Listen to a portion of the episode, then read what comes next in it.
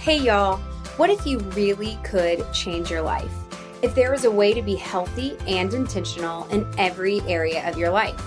Good news, there is. And we show you how each week on All of You Whole. Hosted by me, Caroline Fausel, entrepreneur, wellness expert, author, and speaker. Every episode is an in depth look at how to help you get unstuck, be brave in your life choices, and have a meaningful life all either from my own experiences or from the experts I interview. My goal is to help you build a healthy, connected, and intentional life that fulfills your greatest purpose. Welcome back to the show, Chaz. I'm so excited for you to be here. I mean, I'm excited to be here as well. You're Took definitely a long time for you to ask me back. I know. You're definitely my favorite podcast guest. I can say yes. that. And You've been on here more than anyone else. So look at you go. For people who don't know, this is my husband, Dr. Chaz Fausel, MD. I do not call him that privately. Chaz, can you tell us a little bit about yourself and what you do professionally?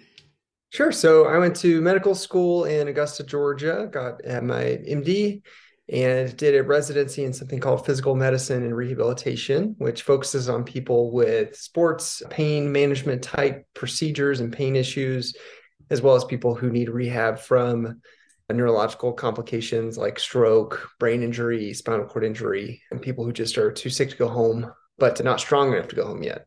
So from um, from like an actual hospital stay. Yep. And so yeah. most of the people that I see are in the inpatient hospital setting. I also did a fellowship in uh, basically what we're talking about today, which is regenerative medicine. I did that at Centeno Schultz Clinic out in Broomfield, Colorado, which was one of the first places in the world to do these types of injections that we'll be talking yeah. about. So I got to learn under some of the best. Yeah, awesome. And now you kind of split your time both on the rehab hospital side and clinic, training doctors, doing these procedures, all of that, which is so fun. So, just like I'm saying, you have many jobs and wear many hats, that have really diversified, but doing stem cell and PRP injections is part of one of your jobs. So let's start at the very beginning, at the basics for people who have no idea what we're even talking about. So, can you tell us what are stem cells and what is PRP? Sure. So the longer discussion of that probably goes back to uh, what causes healing. Yeah. And from a musculoskeletal standpoint, which is my approach, I, I really don't deal with other things that someone might use PRP or bone marrow uh, yeah, yeah, yeah. concentrate for. From the musculoskeletal standpoint, a lot of the issues we treat with these types of treatments are due to chronic inflammation. This isn't necessarily the same as chronic inflammation due to Crohn's disease or an autoimmune condition, rheumatoid arthritis, et cetera, but there's some similar overlaps in some ways. Mm-hmm. What we're trying to do with any sort of regenerative type injection is to create an acute inflammation or a new inflammation to cause healing. Mm-hmm. The body uses inflammation, good inflammation or new inflammation to essentially instigate a healing response, a healing cascade yeah. to rebuild tissue, to tighten up areas that have gotten loose, or to cause structural rearrangement in areas that have gotten beaten up. And so that's kind of what we're harnessing. And I usually tell my patients on that side if you were to cut yourself shaving your legs or your face or whatever you're shaving, you get a little scab. That scab, if you put it under a microscope, is just full of platelets. Mm. What happens as that scab uh, starts to kind of remold itself is the platelets on the underside that you can't see are breaking open and releasing these things called growth factors and cytokines. Some cytokines are bad, some cytokines are good. Growth factors and cytokines from platelets tend to instigate that healing process. And so, what we're trying to do is harness that same power by pulling platelets out of your blood in the instance of PRP and causing that same kind of healing process in areas that don't usually have good blood flow. So areas yeah. like in your back, tendons in your shoulder, wherever, joint spaces, all these areas are notorious from a musculoskeletal standpoint of really not having good steady blood flow. And so they don't heal themselves very well. If you cut your yeah. tongue, it'll bleed a lot and it'll heal really, really well you're not going to have an issue with that. But if you injure an area that doesn't have good blood flow, like a joint or a disc or a ligament or a tendon, it's going to take a long time because the supply and the demand are mismatched. So yeah. we're basically trying to increase supply by introducing all these growth factors, cytokines, these chemical signals that can instigate that healing process. Yeah. So, can you tell us what PRP stands for? PRP stands for platelet rich plasma. Plasma is the part of your blood that doesn't include your red blood cells. So, when you go and do a blood draw at the hospital, you get labs done, or if you go into a blood donation, what they will actually do is is spin it down and when they spin it heavier parts go to one side lighter parts go to the other side the heavier parts tend to be more of like the red blood cells. So what mm-hmm. we think of when we think of blood, those carry yeah. oxygen all over our body, but they're not good for healing.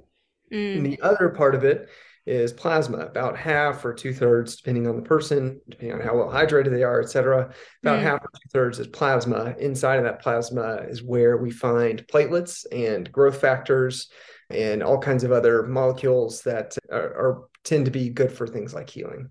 Yeah, so cool. Concentrate the platelets outside of the blood. We pull the thinner parts of the plasma off, and we get this little platelet pellet. And then we resuspend that platelet pellet back into plasma, and that kind of gives us the concentration we need above and beyond what your body can supply. right. So essentially, what you're saying with like the blood flow aspect is like when someone has an injury that they're like, oh, my shoulder just hurts and it will never heal. Like they had an injury, but it wasn't similar to like when you sprain your ankle, you have this acute inflammation that rushes to the area. It swells, there's blood flow.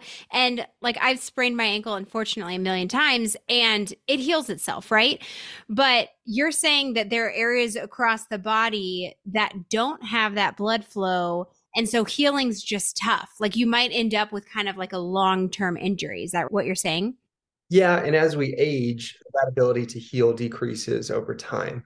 So mm. part of the natural aging process is you're going to get less swelling, less of that acute blood flow when you do injure something, but as on a negative side of that is less healing potential as well. And so even things like people who have sprained their ankle over and over, I like to think of it kind of like a bend, don't break. Your body's really good at bending but not breaking. And so yeah.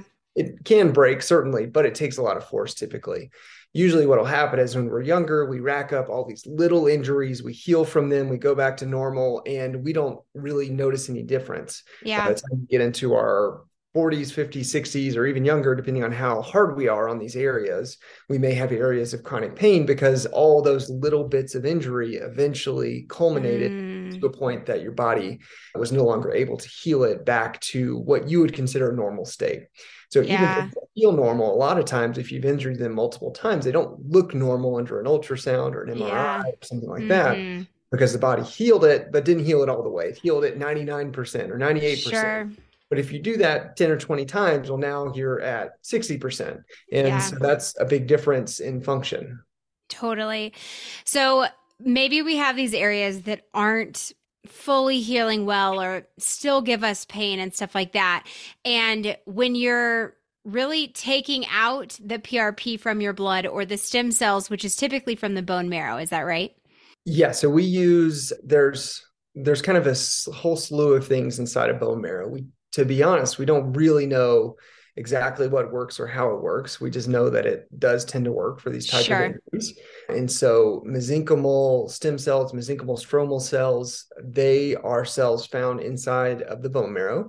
They're pluripotent, which means that they can theoretically turn into a few different other types of cells. Some other things that are found there are HSCs and EPCs and all kinds of other stuff in that soup. And so we think that the MSCs do the most work, but we really don't know.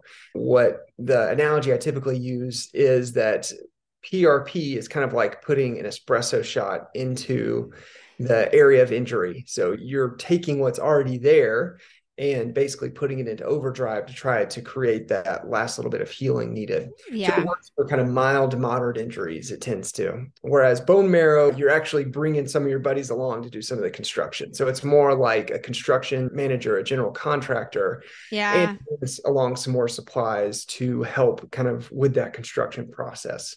You know, neither's a magic bullet, neither works for every person every time, but for more serious or moderate to severe injuries, the bone marrow for a lot of things tends to do pretty well. Sure. Yeah, absolutely.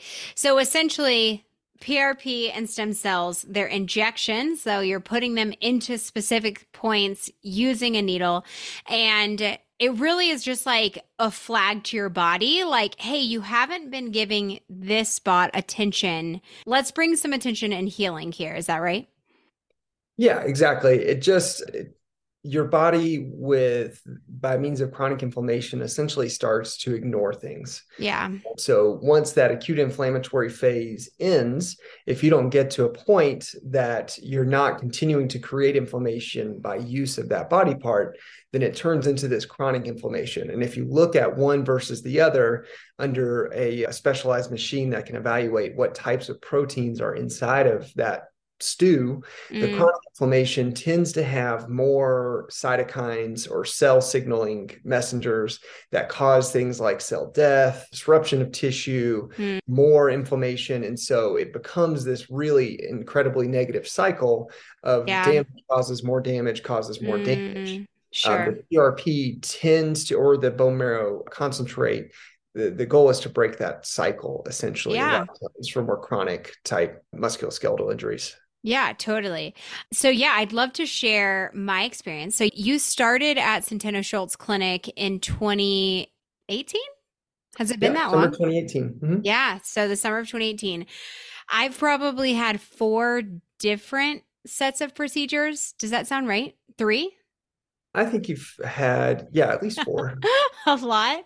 And gosh, it's funny because Chaz is over here telling us the science about it. And he gets mad at me because I tell other people about it and I'm like, it's a miracle. And he's like, okay, no, it's not. You can't say that. it's not, a not guaranteed. Results not guaranteed. But yeah, I mean, I have done procedures pretty much all over my body. In 2014, I was in a car wreck. I was just going straight on this road, minding my business. Someone was trying to turn left in front of me did not see my precious little Civic that I wanted to keep forever and sideswiped, like hit me kind of at the front of the car, sideswiped the whole car. Sweet baby Ella was in the back.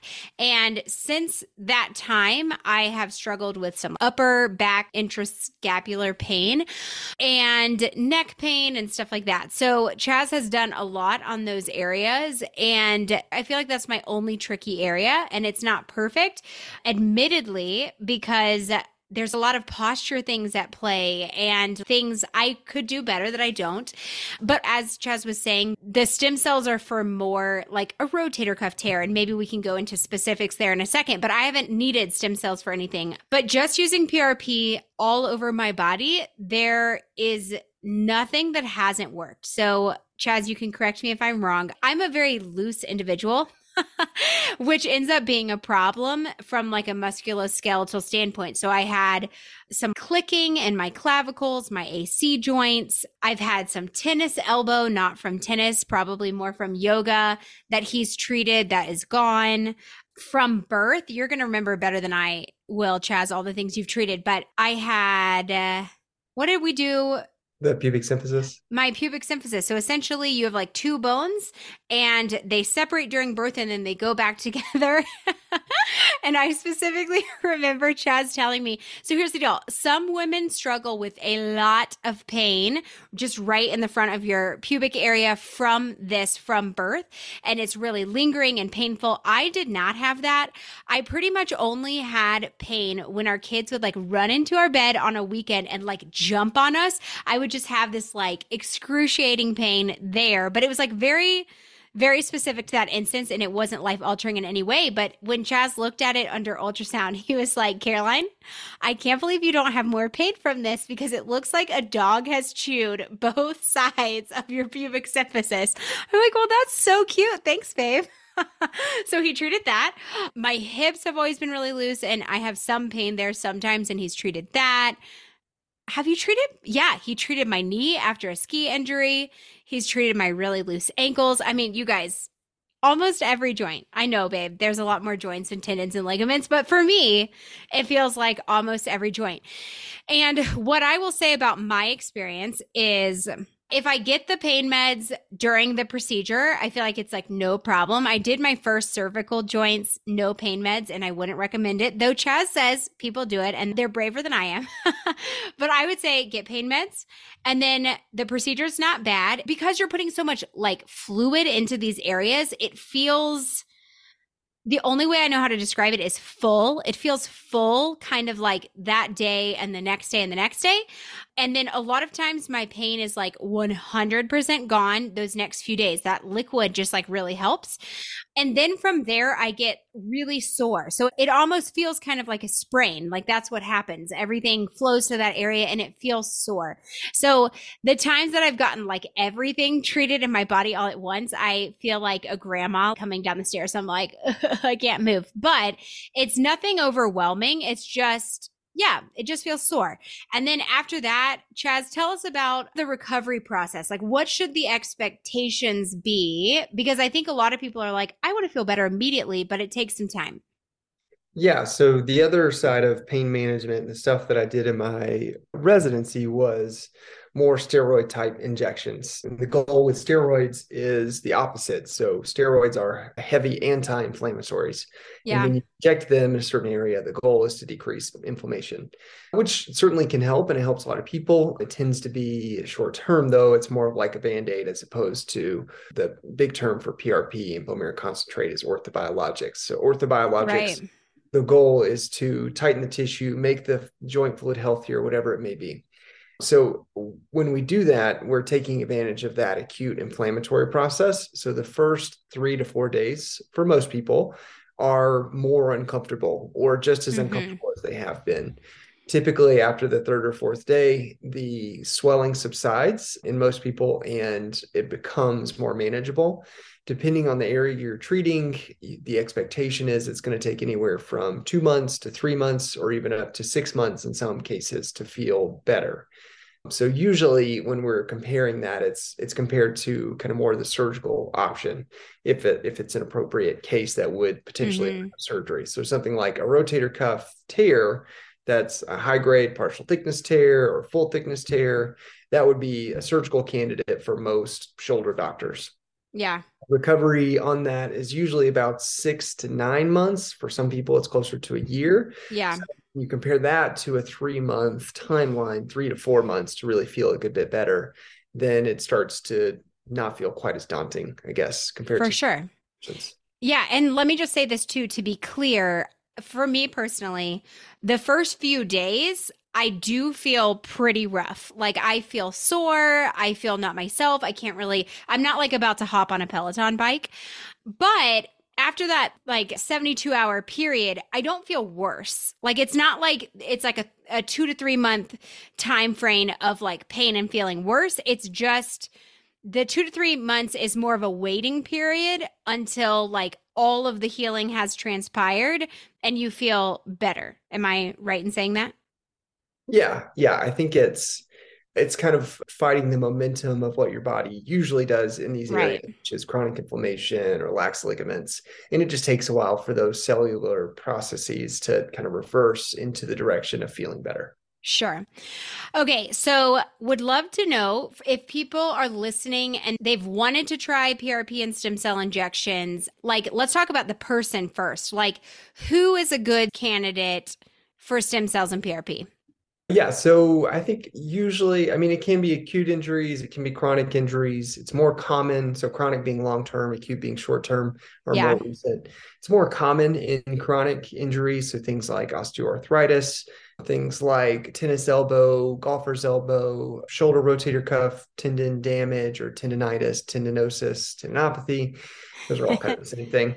And in those sorts of issues, it can be used for spine, it can be used for toes, it can be used for fingers. It really just depends on the type of injury. But most commonly, most physicians that use this are using it for arthritis. sure. Yeah. And uh, you can treat bones, muscles, joints, tendons, ligaments, right? You're treating all of those things. Yeah, the people that don't necessarily do as well with this, because, and maybe they do, but we don't have the research to prove it, are folks with chronic connective tissue disorders. So those sure. people on kind of in the Marfan's world or connective mm-hmm. tissue dis- disease spectrum, depending on where you are on that spectrum, your response to these types of injections may be less, may last less time, may you may need more frequent treatment. People with autoimmune illnesses, they have different patterns of acute inflammation than people that don't. Sure. GI autoimmune issues or musculoskeletal, psoriasis, rheumatoid arthritis, mm. people that are on chronic steroids, the steroids sure. are meant to suppress that immune response. And so they're going to also suppress the immune response from these injections. Yeah. So those are those are similar, those are groups of people that don't tend to do as well. Younger folks tend to just have a little bit more healing capacity. So they don't sure. need as maybe as strong or as intensive of a procedure injection to get the same benefit. But older folks also tend to do pretty well for a lot of areas as well. I've treated your dad's back and he's and like my dad is also like it's a miracle. Yeah. My mom and my uh-huh. dad have told like every human at their church and any human who will listen, especially at the beginning when they first got it treated. I feel like they were just like evangelists for Chaz. Yes, and they I mean like yeah, they have responded really well. Yeah, we've treated like you've treated we do you hear me? I'm a doctor uh-huh. too. Just kidding. You have treated like everybody in our families and they're all big fans Okay, so what kind of specific injuries? Let's just talk about work best. Like when when does someone come to you and you're like, "Oh yeah, like chances are this is going to work for you." Sure. I'll tell you the stuff that I feel like has the strongest research behind it. Sure. I think there's a lot of stuff that it still works really well for, but we haven't treated enough patients to be mm. able to kind of put that stamp of clinical approval on it. Yeah. But the things that we know it works really, really well for tennis elbow, lateral epicondylitis is is actually paid for. PRP is paid for by TRICARE and some other insurances mm, because yeah. the the information or the research is there to back it. Mild to moderate osteoarthritis, PRP works really well for. I've actually published a couple papers on rotator cuff tendon injuries and bone marrow concentrate injections. We we had a response rate of about 85% for what would otherwise be considered surgical rotator yeah, cuff. Yeah, uh, totally. Side note, you guys, Chaz likes to say that he's more published than I am. I mean, I am so far. he is so Catching far. Up. okay, so rotator cuff, which is like a also side note, it's a really intense surgery.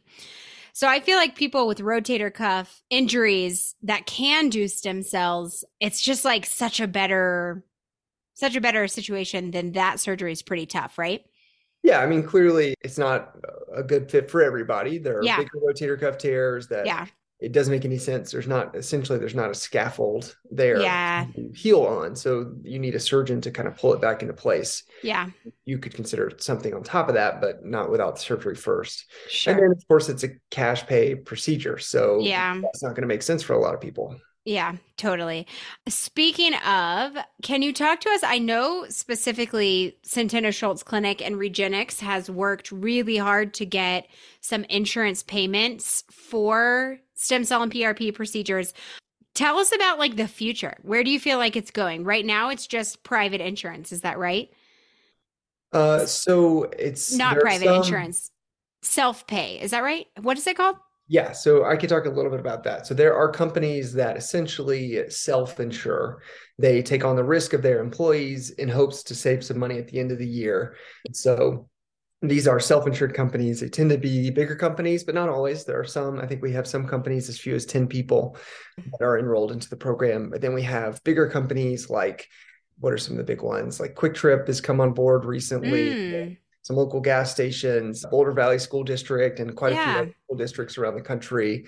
So these these are self-insured groups. They their goal is to save money, and we've essentially sold to them that we think we can save you money by avoiding big orthopedic surgeries. Right. Um, the so that's kind of where we are right now. Regenexx is, has so I work for Regenexx now. I support their doctor network. We've got about 120 some odd doctors across the country and Yeah. 75 to 80 clinics. I don't know what we're up to exactly right now. Yeah. So Um, to be clear, Centeno Schultz Clinic was the very first. They use the Regenexx platform, which can be kind of confusing. And so Chaz is now working for the platform itself and helping train doctors and do that kind of thing. And there are Regenexx clinics across the country and world? Question mark? Yeah. yeah. so we've got I think six or seven international clinics as Cool. well. So the future as far as insurance, we are trying to start be the kind of the first ones to use a database of procedures and we're Yeah. working with some medical economics professors and researchers to essentially show that it is useful it's worthwhile for certain Mhm. cases and Yeah. we've got some standardization across our network with kind of protocols and things like that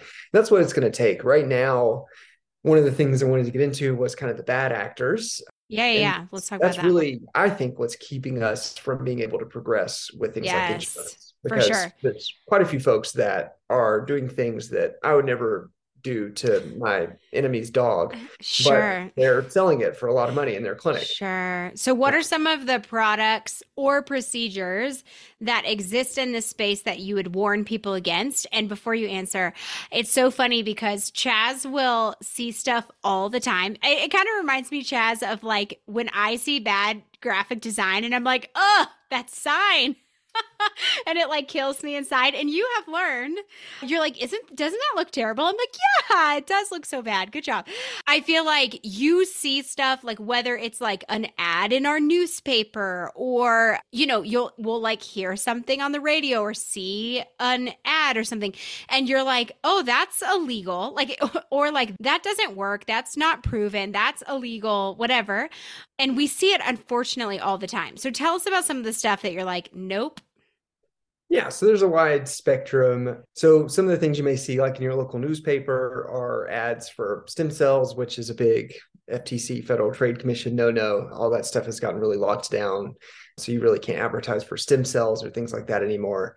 So what Um, is the term used instead?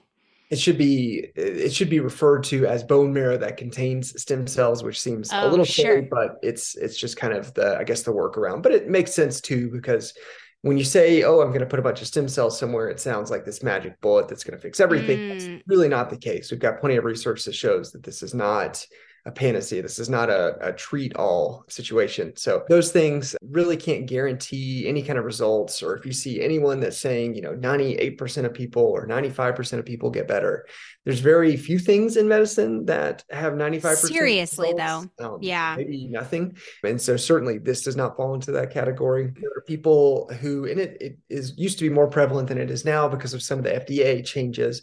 But there are people that used to sell what they called umbilical stem sort Yeah. cells. So the short story is that basically these mothers donate their placental tissue at birth at a, from a hospital. The hospital sells that placenta that was donated to them at no cost to them for money to a tissue bank. The tissue bank irradiates the tissue and kills all the cells inside of it, and then powder turns it into a powder form, ships vials across the country, and tells doctors, chiropractors' offices, wherever that they can just put a little saline in there and these are live cells. This is a little bit like what what were those things when maybe it was a little bit before our time, but you know the you would like sprinkle the seahorses into the little Yeah. it's kind of like what's going on. It's not real. Wait, but Um, did they turn into seahorses? no, no. But they were so small that nobody knew any better. And so it's kind of what's dead. going on with these vials too. I mean, it's there's really nothing alive in there. Now there are some things in there, there's some growth factors, there's some things that can help with healing, but they're not stem cells. There are no live Sure. cells to to kind of organize a healing process. It's more of that PRP espresso shot. And it tends to be a less good P- version of PRP and a Yeah. expensive version as well. Yeah. Those are the big things in the US. Outside of the US, the things that are done are things like IV stem cells. Yes. Stem cells advertised for things like Parkinson's disease or erectile dysfunction Yikes. or ALS or Balding. Seen that. balding. yeah. Actually, therapy does work okay for balding, but it just is, needs to be used frequently. Yeah. But things like IV stem cells, they don't make any sense because you're putting this into a vein. The vein eventually goes back to the heart. The heart has to go through the lungs the lungs are going to catch 97 to 98% of any cells, any debris that's big enough to be called a cell before it gets to the other side and then pumps out to the rest of your body. So these the theory is from these practitioners that the cells are just going to go where they need to go because they can home in to the area that's damaged. But that's not really how this works. They don't cross the blood brain barrier. So there is no reason to expect that any injection in your vein is going to go through your brain, a blood brain No, barrier to heal no. a stroke or to heal MS or to heal Parkinson's disease. So there's just a lot of bad actors out there. Sure. I think there are some people that just don't know what they don't know. They've bought the lie that the the sales reps sold them. But there's also a lot of people who are just trying to make money at whatever costs. And so Yeah. It kind of remains a dangerous space. For sure. And then I feel like one of the other things that we've seen is like, okay, so people in your field that are doing these procedures are either trained in physical medicine and rehabilitation, and you did hundreds of procedures in medical school, or like anesthesia or something that like procedures are part of the game. Mhm. And one thing that you have seen a lot of is like chiropractors doing these procedures, and they're most likely using far inferior products, like you're talking about, like amniotic products, and they're doing blind injections. Can you tell us how, like, a blind injection just like straight into your neck is different from what you do at CSC? Yeah, so they they typically have to use nurse practitioners or mid-level providers or Mm. hire a doctor because in most states chiropractors are not legally allowed to put a needle into somebody. And so they'll usually use a mid-level provider. The mid-level provider oftentimes doesn't have image guidance training. Sometimes they do. And so they don't use anything like an ultrasound or an x-ray to confirm needle placement and they're doing these things that blindly. So they kind of use landmark guidance to palpate and push a needle in and essentially hope that it goes in the right spot. Yikes. which can potentially work for the high dose steroid injections because they're such a powerful anti-inflammatory that if they're anywhere close they'll probably help. But with things like PRP and bone marrow concentrate it's got to be right on the money. It's got to be right where the injury is where the depth Yeah. is. And so I wouldn't recommend anyone do any injections like this without someone who's using image guidance at least. And then the other question that I typically tell folks to ask is what is your concentration for Mm. PRP specifically? So we know Yeah. research in our own database and research abroad that most of the most of the research that says that PRP doesn't work, if you look into how they actually made the platelet rich plasma, they didn't actually concentrate it. A lot of these papers say they are Mm. PRP, which is generally considered to be at least two times the concentrated blood. But when you look at how they did it, they're only one and a half times or they're 1.8 times. So they're not essentially strong enough to elicit a response, but they still write the paper that says it Oh. doesn't work. And so if you don't get the right dose, just like if you don't take the right dose of a medicine to deal Yeah. with the issue, you're not going to get Sure. the response you're looking for. If you took 20 milligrams of Tylenol instead of 500 milligrams of Tylenol, you're probably not going to get any pain relief. Yeah. Makes so so- much sense. A lot of folks that do this don't know their concentration, which is an, again another problem. One of the benefits of the network that I work with is that we have we call it a flexible lab platform, so we can essentially order up the different concentrations we need Yeah. for different things. I know that a 90 year old's neck joint doesn't need the same concentration as a 20 year old's nerve injury. They're very different. And so it doesn't Mm. make sense to pull the same concentration for each of those issues. So when I come up with a treatment plan, I go essentially line by line, structure by structure, and say, I want this concentration and this volume for this structure. I want this concentration, Mm. this volume for this structure, Mm. because I know that different structures need different doses to, to Oh, get cool. No, I didn't know that. That's awesome. So, uh, yes, I feel like overall, it's just a bummer that there's so much noise in this space. There's so many people doing bizarre things, so many people doing things they weren't trained to do. And uh, then it just gives the whole kind of industry a bad rap that like oh, you'll hear someone say oh i tried prp and it didn't work. And then i'm like i have so many questions. So yeah i mean i do feel like what you guys are doing i mean it's worked for me it's worked for our family. So if someone's listening and they're like man this sounds great. This sounds kind of like the holistic route that i want to take for my injury what's the best way for them to I mean, you recommend Regenexx. So what's the best way for them to like find a clinic near them? Yeah, if you're looking for a Regenexx doctor near you, you can go on the website, regenexx.com, and find one pretty easily. You can also yeah. find our outcomes are listed on that website as well. So if you want yeah. to know what do people with knee arthritis, how do they do mm. with injections, it'll give you essentially a five year kind of outcome range oh, of cool. function and pain relief and that sort of stuff. And and while I think that Regenexx is really great and it's probably top of the line as far as what's available right now in the US, yeah. there's a lot of people that are doing good work that aren't within the Regenexx network. And so mm-hmm. uh, I think it's totally fine to find someone who's reputable near you a lot of times the university systems have someone who's published who goes mm-hmm. on you know speaking and, and does sort of this stuff even if they don't work with kind of the flexible lab platform, they hopefully at least know what they're talking about and know when someone's not a good candidate. That's important yeah, too. Being totally. able to say you're not a good candidate, don't waste your money is yes maybe more important than being able to say when someone is a good candidate. I've no, turned down a lot of people and told a lot of people go get surgery. And yeah. I've had people tell me, I don't care if you think I should go get surgery. I want to try this anyways. But I'm going to tell, and I think whoever you see should be able to tell you essentially what your chances of a good outcome are. So yeah, see, are you a good candidate, fair candidate, poor candidate?